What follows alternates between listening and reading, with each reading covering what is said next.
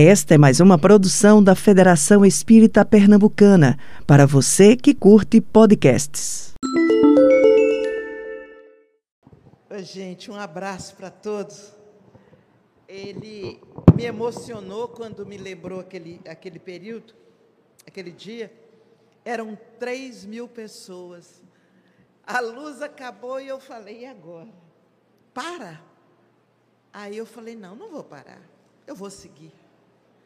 E os amigos espirituais nos ajudaram, e, e foi realmente, para mim, uma experiência de muita emoção. E mais perto, vamos lá. Assim? Valeu. E ele me trouxe a, a emoção daquele momento. Já são alguns anos que eu tenho tido alegria é, por essa oportunidade que a Federação Espírita é, Pernambucana nos oferece, de estarmos participando com vocês da Mostra Espírita. E hoje nós tivemos uma lição lindíssima é, no primeiro momento a respeito das bem-aventuranças. E enquanto eu ouvia, eu pensava, o que fazer para ser bem-aventurado como pobre de espírito? Qual é o exemplo bem singelo que todos nós podemos colocar em prática para alcançar essa condição, ainda que não plena, mas o melhor possível, de sermos pobres de espírito? E me veio a lembrança um outro momento de muita emoção. Um ano antes do nosso querido Chico desencarnar. Eu tive a alegria, eu já acho que eu já contei isso aqui, de estar com ele na véspera da sua desencarnação. Foi um momento de muita emoção em que tudo fica registrado na mente, no coração, na alma. Mas um ano antes aconteceu algo muito especial e que só o tempo me fez voltar àquele dia especial. Aquele dia que, quando eu, eu citar o fato, vocês vão, vão se lembrar. Uma determinada emissora é, captou uma determinada luz que adentrou o hospital. E muitos falam: será que isso é verdade? Será que isso é arranjo é, é, da moderna tecnologia? E eu vou dizer para vocês: naquele dia eu estava lá em Uberaba. Eu afirmo para vocês que não foi arranjo de tecnologia. É, a gente chegou de Belo Horizonte e a equipe falou: Estávamos te esperando. Vamos lá aplicar o passe no Chico. Eu pensei, como é que eles estavam me esperando? Eu não tinha falado que eu vinha. É engraçado, nós somos espíritas, somos médiums, conhecemos tudo, mas sempre fica aquelas reações humanas, né? Falei, engraçado, como é que eles estavam me esperando? Eu não falei com ninguém, saí caladinha de Belo Horizonte, porque senão eu ia ter que dar uma carona para muita gente. Aí eu bem mineira, saí assim, peguei o carro e fui. Eu fui porque eu estava muito preocupada com, a, com o pessoal amigo de lá, da Casa da Prece. Eu estava preocupada, meu Deus, como é que eles estão enfrentando tanta dificuldade? Fui lá dar um abraço neles. E aí, eu falei: não, eu não vou lá não aplicar passo no Chico. Que é isso? Quem sou eu? Vamos, Joselma. Falei: não, vamos, vamos. Quando eu vi, Estava eu com eles e chegamos ao hospital. Desculpa, eu vou me alongar um pouquinho para chegar no pobre de espírito, tá? Aí, quando chegamos ao hospital, havia. É, ele estava no segundo andar. Do primeiro para o segundo, nos, na escada, havia é, enfileirada uma, uma equipe de policiais femininas. E do quarto, do terceiro para o segundo, a mesma coisa. Aquele ambiente de preocupação e de tensão. E devidamente justificado, exatamente porque nós temos percebido o cuidado que em alguns momentos nós precisamos ter com tudo aquilo que é de nossa responsabilidade no aspecto da doutrina espírita. Então nós chegamos. Nós chegamos, adentramos o quarto. Lá estava o nosso querido Chico, aquela coisa linda ali. Em, ele estava adormecido, em estado de coma, coma induzido. E o pessoal se colocou em torno da cama, eu afastei, eu tremia toda, eu estava num processo de emoção que vocês não são capazes de imaginar. E aí, a nossa querida Sônia falou: Joselma, faz a prece. Eu falei: Meu Jesus, fazer prece? Prece para o Chico? Mas como? Eu não sei fazer prece para o Chico. Olha, eu estou contando isso porque muitas vezes as pessoas pensam assim: é fácil. Para quem fala, para quem vive, é fácil. Mas quando você sente o peso da responsabilidade, e aquele era um momento de responsabilidade, o nosso, o, o Chico ali e aquela equipe abre a boca para fazer uma prece. Eu não sei o que foi, não me lembro. Fizemos a prece Saímos silenciosamente, voltamos para onde eu estava hospedada. Quando, ali por volta de umas oito horas da noite, o doutor Eurípides, médico, é, telefonou para onde eu estava e disse assim: Olha, vocês vêm amanhã cedo para o hospital, porque o Chico vai ter alta. Eu falei: Como vai ter alta? Ele estava ontem ali, naquele estado que a gente parecia é, que ele estava desencarnando. Como? Olha, venham, venham porque ele vai sair amanhã cedo. Muito bem. Nós fomos para lá no dia seguinte. É, a, os meios de comunicação da época registraram Eu estava lá na frente, perto dele, assim, cade... ele ainda na cadeira de rodas, aquela emoção. E, pasmem, uma determinada emissora de televisiva, os funcionários, naquela confusão, perderam onde estava o carro que deveria levá-los. E falaram, venda no carro da Joselma. Eu falei, mas e eles entraram. Eles entraram e disse: Você vai à frente. Eu não sei, eu não, eu não conheço as ruas de Uberaba. Você vai à frente, porque eles vão registrar através da traseira do seu carro. Eles vão registrar as manifestações da cidade e eles vão focalizar a, a emoção do Chico. Eu falei, Jesus Cristo, eu não sei. Nessas horas a gente sabe chamar Jesus. Eu, eu, entra que eu, alguém vai do lado te ensinando o caminho. E ali, naquela emoção, eu tremia. Alguém falava: vira para a direita, vira para a esquerda, vai para frente.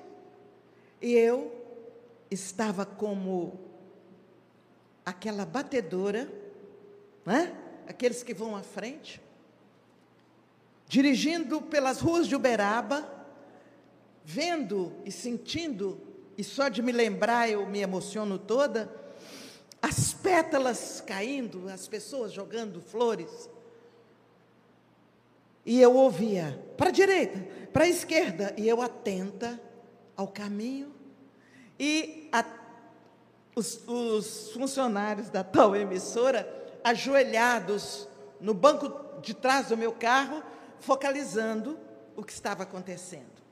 Em algum momento que alguém tiver tempo e voltar é, é, lá no, nos canais de televisão, vocês vão ter a oportunidade, não de me ver, porque eu graças a Deus, eu só estou dirigindo, mas vocês vão ver a emoção daquele momento.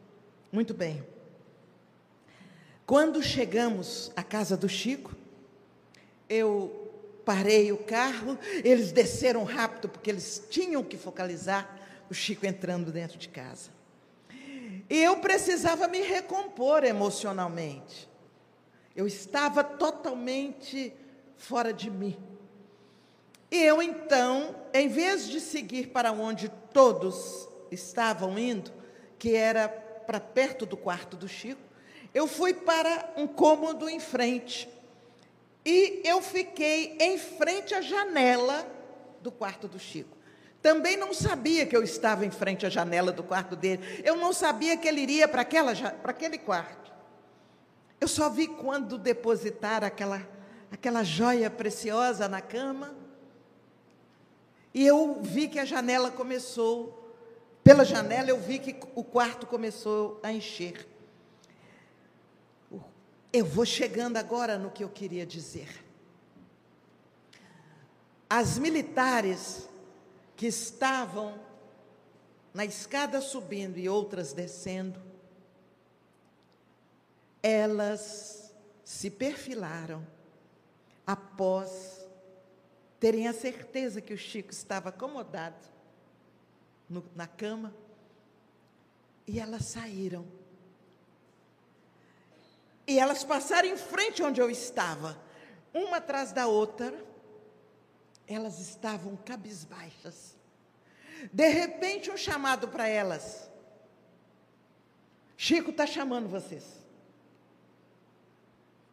Elas voltam e eu ali assistindo aquilo como se eu fosse de um outro mundo, se eu estivesse vendo algo de um outro mundo.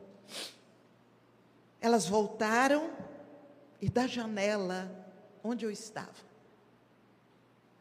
comodamente colocada naquela janela. Eu vi Chico agradecer e beijar a mão de cada uma daquelas militares. E cada uma que saía, saía chorando. Passava por mim. E eu, é como se fosse um corredor, eu de cá e o quarto do Chico de lá, a uns dois metros de onde eu estava.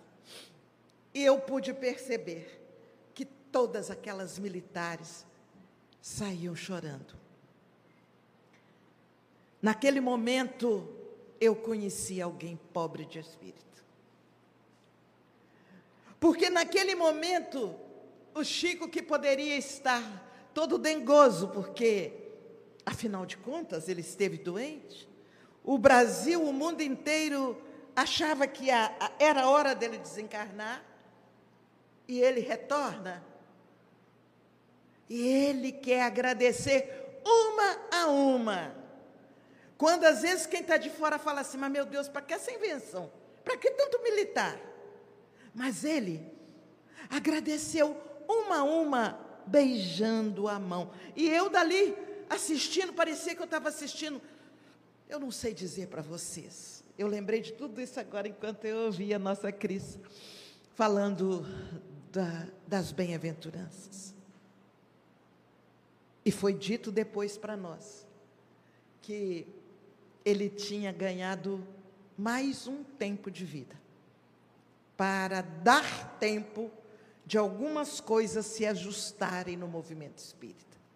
Olha a grandeza daquela criatura.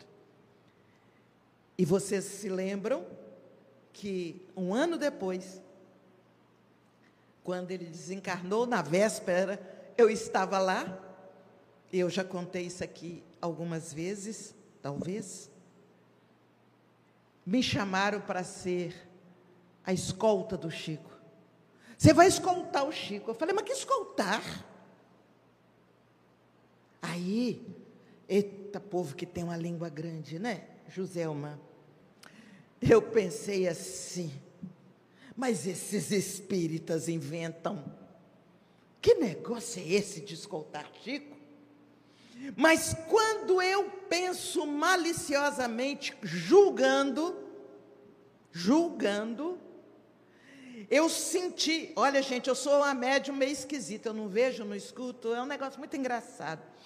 Mas eu senti um gigante assim na minha frente. Um espírito alto. Ele disse para mim: A senhora quer que um fanático seque, cerque o carro na primeira esquina e o filho dele esteja sozinho, sem saber para que lado virar, sem ter alguém que possa chamar por socorro? Eu falei: Não, a senhora quer que o pneu do carro fure? E ele, sem, com essa preciosidade dentro do carro, eu falei: não, já vou escoltar. Aí, aí eu disse para minha amiga assim: eu não sei escoltar, o que, que eu tenho que fazer? E naquele momento, rapidamente, ela me ensinou. O Eurípides vai pegar sempre ruas de mão única. São detalhes que a gente não para para pensar que existem e que são de extrema importância. Ele vai sempre pegar ruas de mão única. Ele vai andar mais à direita. Você vai andar à esquerda, à frente do seu carro, alinhada à traseira do carro em que ele está. Olha que detalhe pequeno. E eu já estava com medo de. E aí eu já era uma heroína, sabe, gente? Eu pensava assim, porque se vier um fanático e falar, eu vou. Que eu ia, coisa nenhuma, nem, nem sabia. Mas eu estava ali corajosamente escalada para ser a escolta. Eu não sabia a última escolta encarnada do Chico. E tudo isso me passou. Os detalhes não vou dar porque eu não vim aqui para contar de escolta, não. Aí, aí, tudo isso me passou enquanto eu ouvia. E eu pensava, meu Deus, um pobre de espírito. Sabe por quê? Ele aceitar com a maior naturalidade que as coisas fossem feitas, porque ele sabia a importância que ele era, uma joia uma joia espiritual.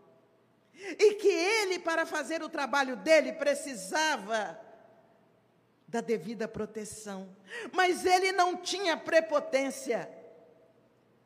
Ele não era orgulhoso, ao contrário, de uma simplicidade, de uma capacidade de amar e se sensibilizar com as coisas pequenas, que, na medida que ela falava, voltava tudo à minha memória e eu pensava: meu Deus, eu convivi com um pobre de espírito e não percebi a tempo.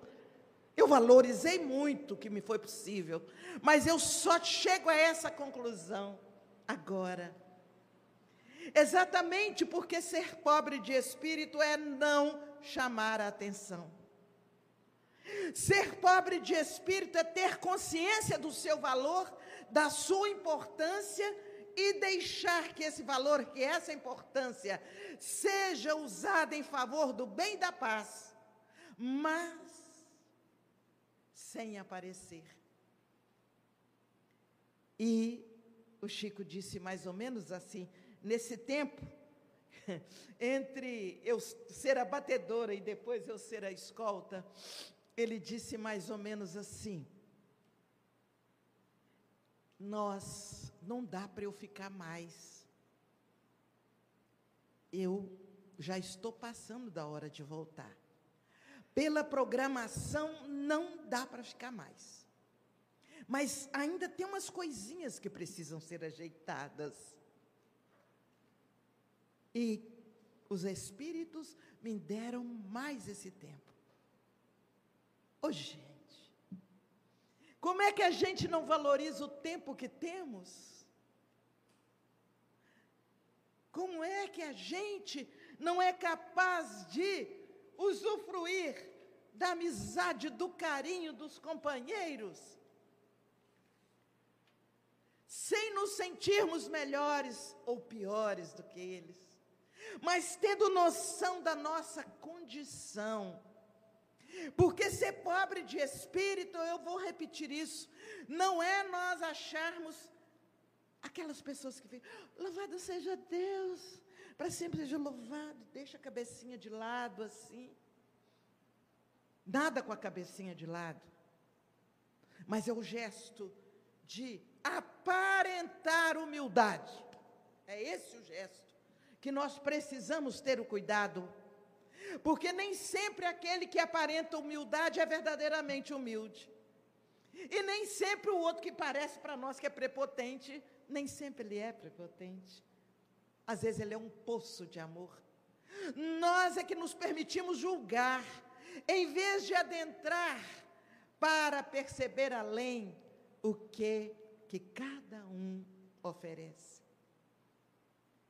O nosso querido Chico, ele era tão simples, tão simples. Agora eu posso contar que ele desencarnou, né? Ele adorava um determinado refrigerante que só tinha em Belo Horizonte. Só em Belo Horizonte. E algumas cidades ali por perto. E esse era um refrigerante bem natural, composto de duas plantas da erva mate e do chapéu de couro. Quem conhece já, já logo já matou charada. Que refrigerante é esse?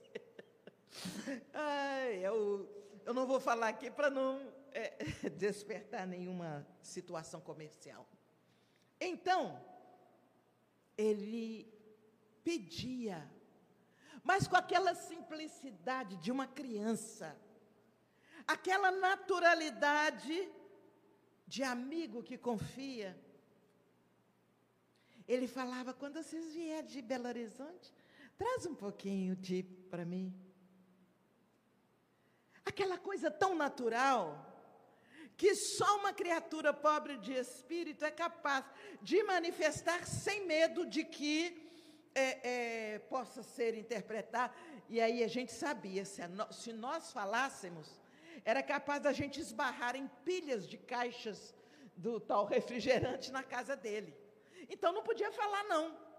E a gente caladinho. Ai, uma, um dia parece que um espírito tocou a, um dos responsáveis pela fábrica e eles fizeram garrafinha tipo 300 ml. Para mim foi a maior alegria, porque era a conta. Era a conta que a garrafinha pequena e a gente levava para ele.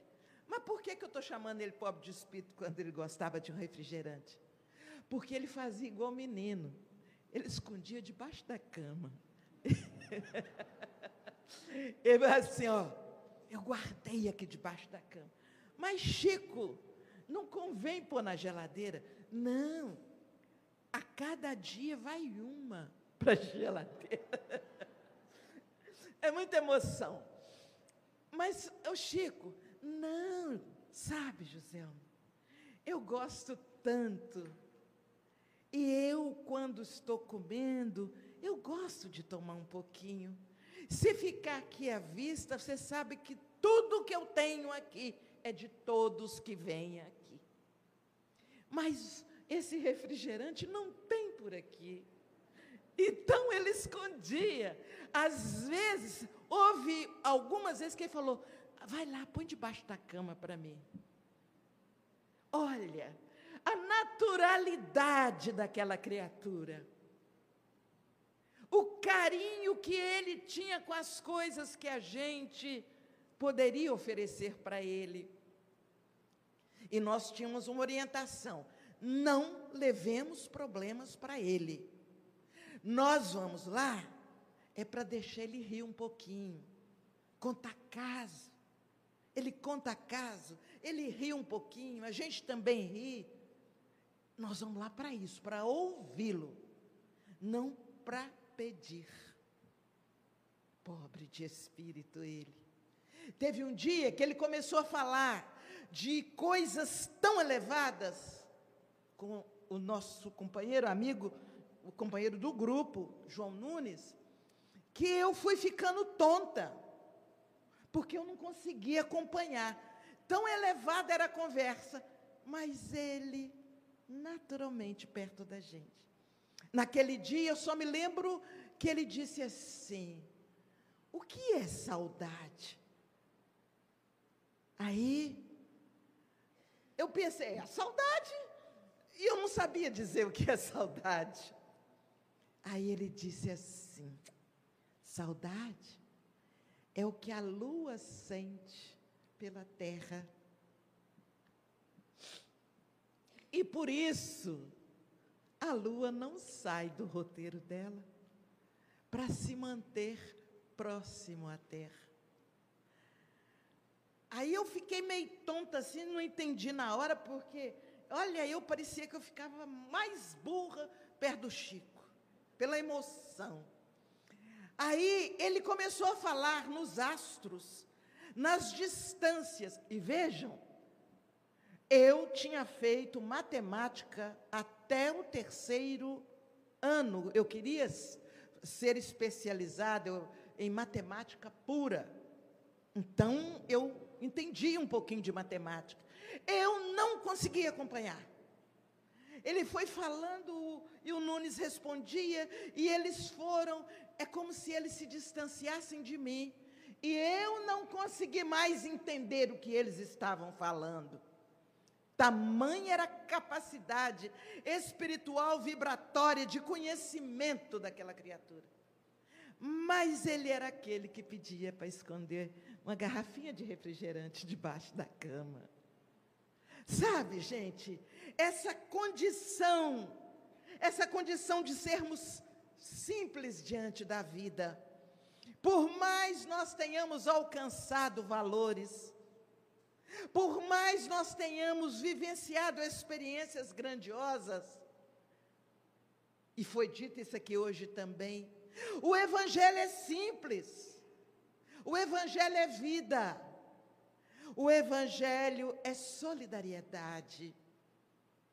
O Evangelho é nós podermos olhar um no olho do outro e deixar que o amor traduza o nosso sentimento. E no dia a dia, na passagem de hoje, Jesus disse que bem-aventurados os pobres de espíritos, porque deles é o reino de Deus. Aí você pensa assim, mas não fala, doutrina espírita não fala que o reino de Deus está dentro de nós? Como é que para ele, para eu ter, possuir o reino de Deus, eu preciso ser pobre de espírito. Vejam a grandeza da fala de Jesus, porque Jesus, na sua grandeza infinita, ele falou com tanto respeito, com tanto amor para todas as pessoas, de todos os níveis, cultos, simples, que moram na cidade, que moram nos vilarejos, Todos entendem Jesus. A linguagem de Jesus é uma linguagem universal. Mas ela não é uma universal, uma linguagem universal complicada, porque o amor não é complicado. A linguagem de Jesus é a linguagem do amor. Então, Chico possuía sim, possui o reino de Deus na alma que tratou a tudo e a todos da mesma maneira, na mesma simplicidade.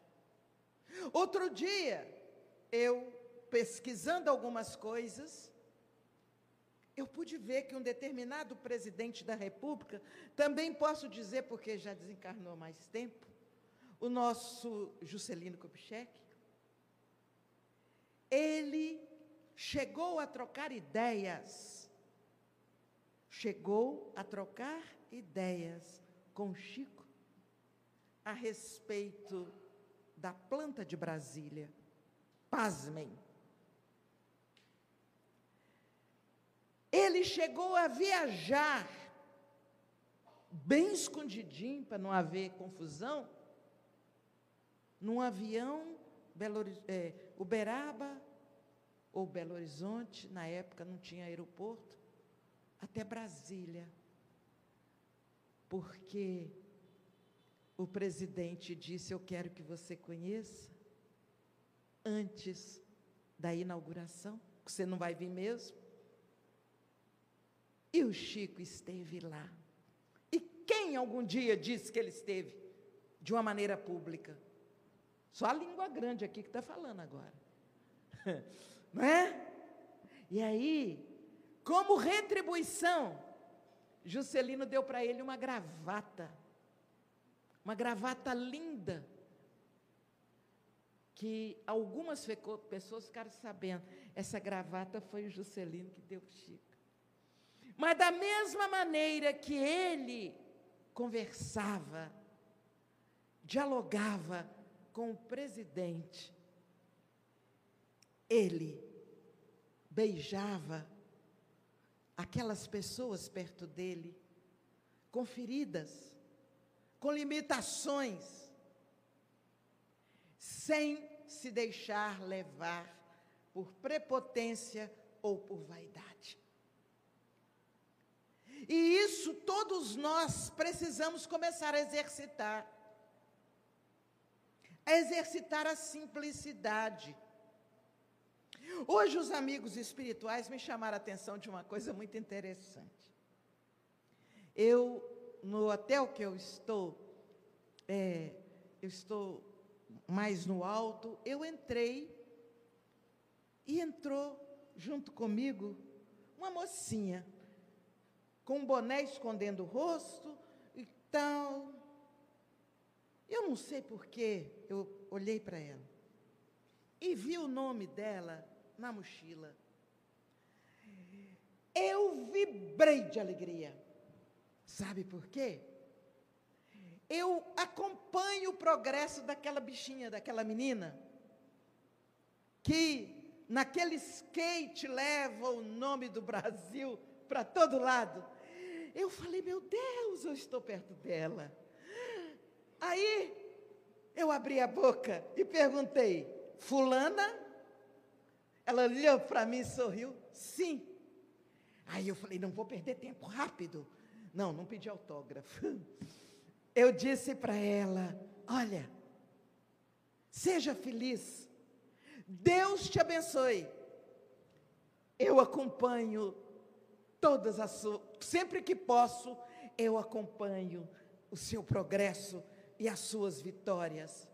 Ela riu assim, meio sem graça e tal, saiu do elevador. Ah, eu, meu coração parecia assim, pá, pá, pá, pá, pá. eu a vi, eu vi, estive com ela, conversei com ela. Parece bobo, né, gente? Joselma, chegada nos seus. Para que vocês querem saber a minha idade? Ah, chegada nos seus setenta e alguns, admirando uma menina de skate, que, que, que ganha skate, sim, admirando sim. Sabe por quê? Ela não é qualquer espírito. É isso que nós precisamos enquanto espíritas. Na medida que nós estamos tentando conquistar essa condição de pobres de espírito, é preciso que nós possamos ver cada um que está conosco nesta geração veio escrever uma história. E a história que ela sabe escrever de um bairro humilde, ela brincando, talvez porque não tinha dinheiro para outro brinquedo, ela se especializou, foi descoberta, e ela leva o nome do Brasil lá fora. E eu pedi a a Jesus, que ela possa é, ser blindada para que os interesses humanos e materiais não estraguem essa naturalidade e essa pureza dela. Então, nós espíritas, na nossa condição de trabalhar a nossa pobreza de espírito, precisamos olhar para os outros e ver o valor dos outros. Precisamos ver a beleza da vida que desabrocha em torno de nós. E na medida que for possível, nós precisamos vibrar e orar por todos aqueles que trabalham conosco, que vivem conosco, que estão nesta geração presentes aqui. Aí, eu aguardando a, a minha amiga que, tava, que ia me buscar, o amigo espiritual falou: Agora deixa eu te falar mais uma coisa. Você fica falando que está na hora de parar, que você está cansada, que tem outras pessoas mais novas, igual uma loura que veio cá e falou hoje. Está na hora de você ceder seu lugar. Mas você viu a alegria que você sentiu ao estar de perto dessa menina? É, eu, eu vi, né? E você não acha que outros ficam felizes quando chegam perto de você? Ah, isso é bobagem, eles vão encontrar outros. A José, é, é porque pernambucano é assim mesmo, pernambucano é uma alegria só. A senhora se comporte e respeite a chance. E agradeça a chance que está tendo de trabalhar enquanto tem forças. Porque o Chico trabalhou até no dia de desencarnar. Então, isso é ser pobre de espírito. Não ficar valorizando muito o que somos. A gente valoriza sim, para um lado. Você valoriza sim para você ter aquela condição natural de assumir as responsabilidades. Você ter a condição natural de falar a respeito das coisas da vida com a segurança e a certeza de quem vivenciou e sabe. Aí você tem que assumir sim. Aí é um sou de Jesus. Eu sou. Eu sou o bom pastor. Alguém que visse de longe falar, mas esse homem é tão prepotente que além de dizer que é pastor, ainda diz que é bom. Mas ele não era prepotente. Ele assumia o seu papel. Eu sou a porta por onde passarão as ovelhas. Gente, Jesus é fantástico em tudo que falou, em tudo que fala para nós. Então, esse eu sou, cada um de nós tem que assumir. Ah, você faz, você é expositor espírita? Não, porém, todavia, contudo, eu estou tentando, mas eu não dou. Para com isso! Para com isso e assume. Olha, fulano, vem fazer a prece. eu? Eu fiz isso, por isso que eu estou falando, porque eu fiz essa bobagem no dia do Chico, né? Quando eu vi, eu falei, mas eu vou fazer a prece? Por que não? Por que não? Você não ama? Você não o respeita? Você não deseja o melhor para ele? Por que, que você não pode fazer uma prece? O que, que você acha que tem que ter uma prece para ele que você não é capaz de falar? Aí está na reunião aqui, chama alguém para fazer a prece. Oh, eu não, que é isso? Não, eu não dou conta. Não dá conta o quê? Vamos assumir com responsabilidade, com o eu sou. Agora, em outro momento, esse eu sou pode ter uma entonação de prepotência, de vaidade, que não cabe à luz da doutrina espírita. A doutrina espírita vai jogando por terra, pela lógica, pelo amor, pela conscientização, ela vai jogando por terra tudo o que seria motivo para ficarmos envaidecidos. Não há motivo. Nós temos a mesma origem e temos a mesma destinação. E os caminhos diferentes pelos quais passamos são criados, foram criados por nós mesmos, pela nossa responsabilidade, pela lei de causa e efeito. Então, é preciso que nós nos coloquemos com essa naturalidade diante da vida. A doutrina espírita matou os preconceitos. Eu nem gosto da palavra matou porque fica agressivo, mas ela dissolveu os preconceitos. Antes de conhecer a doutrina espírita, eu passei, já que é para contar casos pessoais, então, para ela não ficar sozinha, né? antes de conhecer a doutrina espírita, eu passei por um profundo processo de complexo em relação à cor. Eu recusei um emprego porque eu era negra, ninguém falou nada comigo, não. Me chamaram, me deram destaque. Eu recusei porque eu era negra. Eu me encolhi porque negro não tem que fazer certas coisas. E eu fui criando um casulo em torno de mim que não eu não saía. Eu eu fui mal mal eu ia dar aula. E quando os meninos, eu, olha bem, eu dava aula numa escola que os meninos só entravam ali através do psicotécnico. Fazia, as crianças faziam psicotécnico para entrar, de tão inteligentes que elas eram. E quando elas tinham reações positivas na aula, eu falava, gente, fica um tiquinho aí que eu vou, ali já volto. Sabe o que eu ia fazer? Chorar. Eu pensava, esses meninos parecem uma professora mais bonita, loura de cabelo comprido para fazer assim, ó. Ô, gente, vocês pensam que é mentira? É verdade.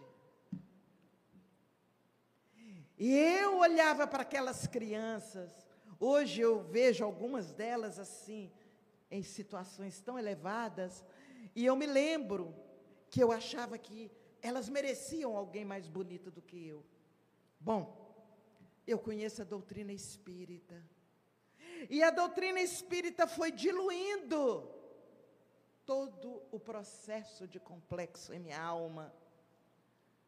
Porque eu pude perceber que eu não sou, eu estou negra nesta encarnação. Mas que não importa em que condições eu esteja, importa que eu faça o melhor possível. E não fico, em momento algum, melindrada se alguém, às vezes num avião, você vai assentar numa cadeira assim mais especial, eles acham que, que você tem que ir lá para trás. Tem importância não. Tem importância não. Você naturalmente fala assim, não, eu estou aqui mesmo, aqui, ó, e pronto. Por que, que tem que brigar? Por que, que tem que matar? Por que, que tem que obrigar o outro a me aceitar? É isso que a doutrina vai fazendo com a gente. A doutrina vai te colocando de tal forma natural que você resgata essa situação do ser pobre de espírito. Porque aí você vai trabalhando os seus valores, não para desafiar a sociedade, não para mostrar que você é competente e é capaz, mas você vai assumindo valores na sociedade porque você precisa assumir pelos compromissos que traz do passado. Olha que diferença. Olha que diferença. Então, você não tem que ficar preocupada com o seu exterior, mas você tem que se preocupar com a sua transformação moral para alcançar essa condição de ser natural de valorizar, de amar e de deixar que te amem. Olha que importante isso que eu estou te falando, deixem que te amem. Porque muitas vezes você se encolhe de tal forma que o outro não é capaz de chegar perto de você para te dizer que te ama ou manifestar o amor, porque você se fecha. Abençoada doutrina. Quando nós estamos aqui conversando, eu sempre penso: o que que cada um de nós vai levar daqui? Desse encontro? Vai levar a, a, o visual? Ah, a Joselma dessa vez pôs a trancinha do outro lado. Ah, porque aquela blusa que ela estava. Pelo amor de Deus, não pode há de levar algo da alma, para outra alma.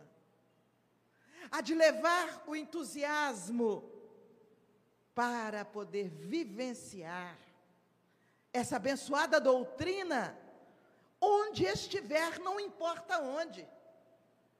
Não importa. Se se você ocupa um cargo de destaque na sociedade, se você nem trabalha fora, está lá no seu cantinho, se você estuda, se você trabalha, não importa. Onde estiver, viva com amor, viva com os princípios da doutrina espírita. Observe as coisas. Como eu falei da menina, da skatista aqui. Puxa, que espírito maravilhoso que reencarnou para divulgar a doutrina espírita através do esporte mais simples que tem. O esporte que depende só dela, no início. E ela está levantando. Quantos jovens ela já tirou da rua que agora querem ser skatistas como ela. Isso é que é preciso, cada um. Se você faz queijadinha, né? Eu hoje comi queijadinha aqui, uma delícia. Se vocês fazem queijadinha, façam a melhor queijadinha do mundo. Para Joselma querer levar duas para Belo Horizonte, como eu quis. Sabe? São detalhes. Ah, não, mas eu, eu nem sei, eu não, eu não tenho muito valor, não sei, mas sabe, o que souber fazer, faça com amor. Teve um dia que um amigo espiritual disse assim: quando você for escrever um bilhete para alguém, agora o negócio é o WhatsApp, agora são os dedinhos, né? Mas quando ainda a gente usava mais a caneta, o Espírito disse assim: termina o bilhete com a mesma letra que você começou. Eu falei, que é isso que você está falando comigo? Não entendi, não. A letra é minha, é a mesma letra. Uh -uh. Você começa escrevendo com carinho. Querido amigo. E termina assim, tchau. Que vergonha. Aí eu fui me observar. A letra arredondada no começo e a letra rabiscada no final. Vamos olhar um para o outro. Vamos nos comunicar e fazer com amor aquilo que estivermos fazendo, por mais simples que seja. Que haja amor, que haja respeito, que haja valorização, que haja vida, vida entre nós. E nesse aspecto, vocês vão falar, mas o que, que a Joselma está falando aí de bem-aventurados pobres de espírito? Tudo que eu estou falando.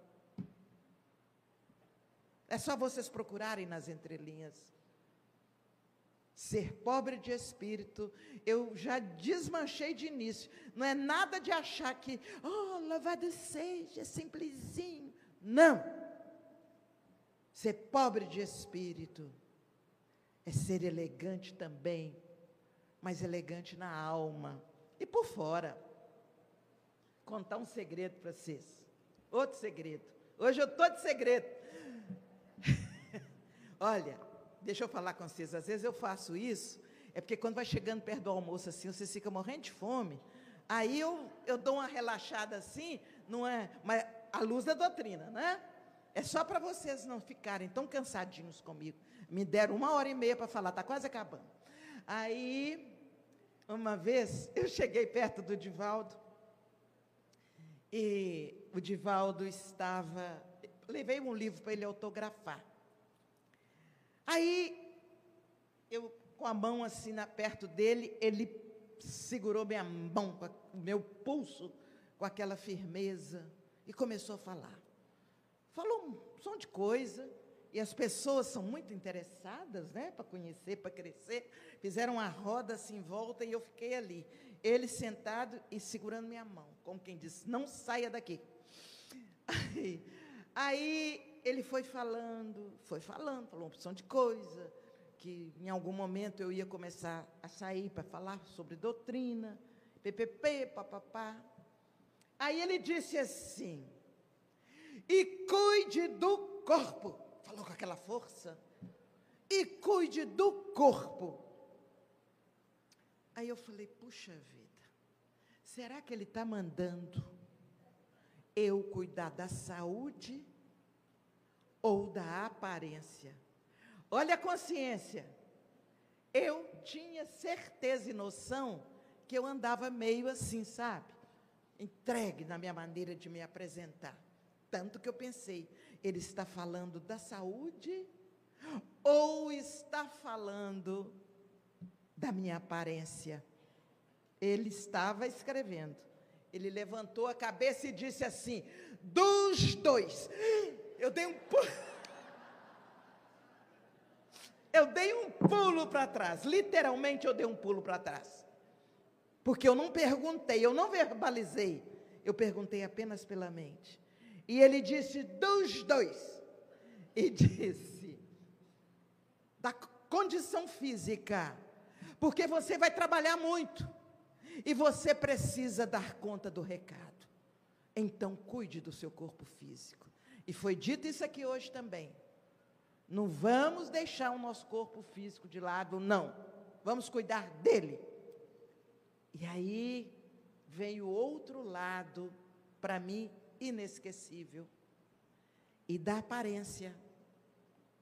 Porque se você não se cuidar, muito caridoso, ele não falou para você chegar do jeito que você anda. Não. Ele disse: se você não se cuidar, as pessoas, quando você chegar para falar, não vão se interessar muito por você no início. E elas, você vai gastar uns 15 a 20 minutos falando para chamar atenção. É falta de caridade da sua parte. Ô, gente, tudo que a gente faz está errado, né? Não sou vítima, não.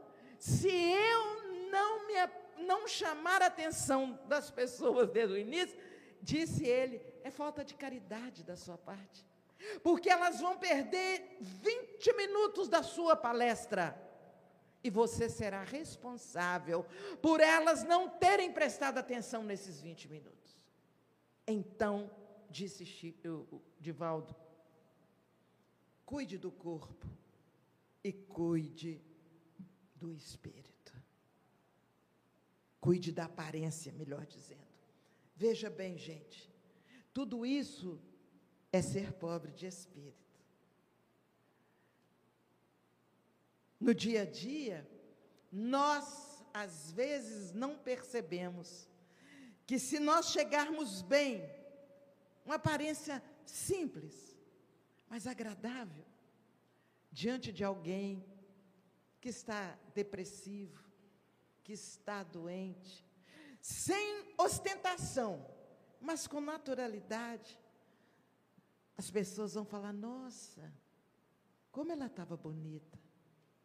Nossa, que suavidade. Que bom receber essa visita. Gente, quando é que eu podia imaginar que essas coisas eram importantes? Quando eu, na minha simplicidade evolutiva de crescimento, eu poderia ver nessas coisas a caridade estampada e é por isso que quando eu digo que ser pobre de um espírito não é encolher, é por isso. Ser pobre de espírito é ser natural. É você valorizar o que você é, filho de Deus. É você valorizar o que conhece as leis divinas. Nós conhecemos as leis divinas. Essas leis que deixam a gente tranquilos diante da vida, porque nós não vamos mais ter preconceitos e não vamos mais ter complexos. Nós sentimos que as leis divinas despertam em nós o amor. Esse amor natural, esse amor universal, que vibra em todo o universo. São as leis divinas que nos colocam em sintonia com Deus, que vão fazendo com que a gente tenha responsabilidade de cumprir os compromissos. Cumprir os compromissos. A gente não sabe que dia vai desencarnar, graças a Deus, não é? Mas, enquanto estamos vivos, ou melhor, reencarnados, enquanto estamos podendo, façamos algo em favor do bem. Se não pudermos andar da cama, façamos algo em favor do bem, em favor da paz. Se estamos caminhando, trabalhando, façamos algo em favor da paz. Tenhamos a naturalidade de fazermos algo em favor da paz de forma consciente porque nós conhecemos a doutrina espírita abençoada. Essa doutrina que não apenas consola, mas ela renova os nossos princípios interior, interiores. Ela nos projeta para frente, ela promove o nosso progresso, a nossa evolução. Sejamos então conscientes de que a doutrina espírita ela não é, e isso é tão importante, ela não é uma doutrina criada por homens, ela é dos espíritos. Eles a trouxeram para nós, eles desvelaram as leis divinas e trouxeram para nós a compreensão. Por isso, a doutrina espírita, por mais que tentem, deturpá-la, não conseguem, porque ela não é dos homens, ela é dos espíritos. Mas está à nossa disposição, porque espíritos somos todos, só que estamos encarnados. Precisamos honrar a oportunidade que nos é oferecida de sermos espíritas. E não precisa do rótulo, eu já disse, sou espírita no rótulo, não.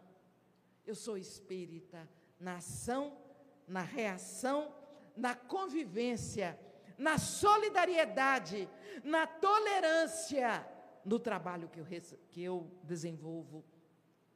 Daí, aquele tripé: trabalho, tolerância, solidariedade.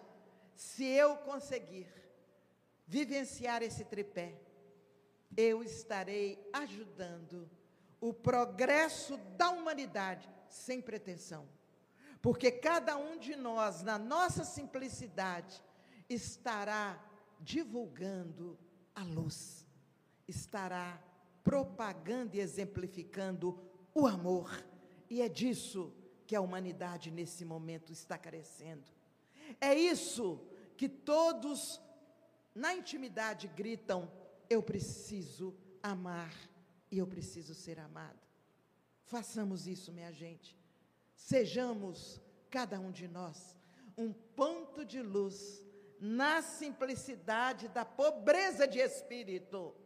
Sejamos luzes, luzes que mostram o caminho, luzes referência para os que querem crescer, luzes que irão levar a paz para todos aqueles com quem convivemos. Obrigada, gente. Paz para todos nós. Que Deus nos abençoe. Muito obrigada. Você ouviu o podcast da Federação Espírita Pernambucana.